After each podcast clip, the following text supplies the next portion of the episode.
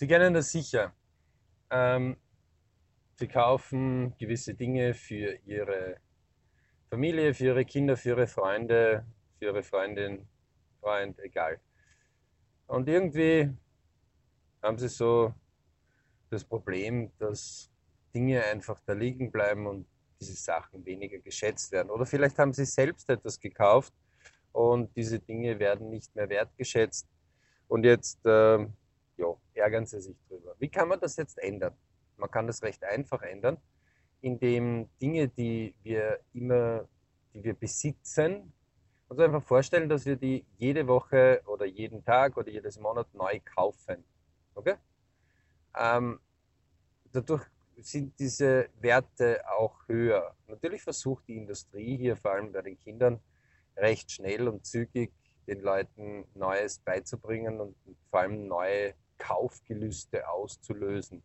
Denn was gibt es Schöneres, als noch was zu kaufen, noch was zu kaufen, noch mehr Umsatz, noch mehr Umsatz, noch mehr Umsatz. Es werden mehr Arbeitsplätze geschaffen dadurch, es werden mehr Arbeitsplätze erhalten. Und viele Gründe, die absolut richtig sind, aus der Sicht und Träume, Wünsche, Ziele der anderen, aber ihre Brieftasche, die wird herhalten müssen, denn die ist diejenige, die das mitfinanziert.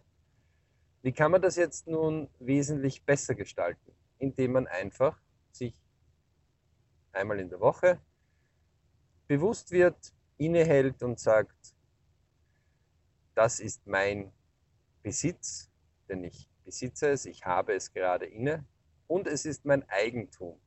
Also diesen Unterschied, alles was ich jetzt gerade in der Hand halte, ist mein Besitz, das muss nicht mein Eigentum sein.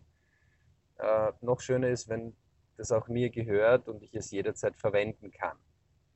Und gerade bei Kindern ist es sehr, sehr wichtig, das immer wieder mal klar zu werden, denn dort prasselt die Werbeindustrie natürlich auch mit den verlängerten Armen über Schulkollegen, Hobbykollegen, Fußballkollegen, Spielkollegen ungehindert direkt auf die Hirne unserer Kinder.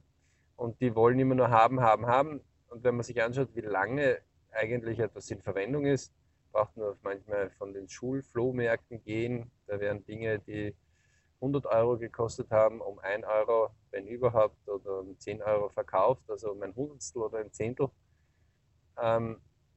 Deswegen muss man hier klarer werden, weil die ja kein eigenes Budget verwalten und dieses Budget auch ja gar nicht für sich selber verwenden und aufstellen müssen und das auch nicht erarbeiten müssen oder sich ersparen müssen.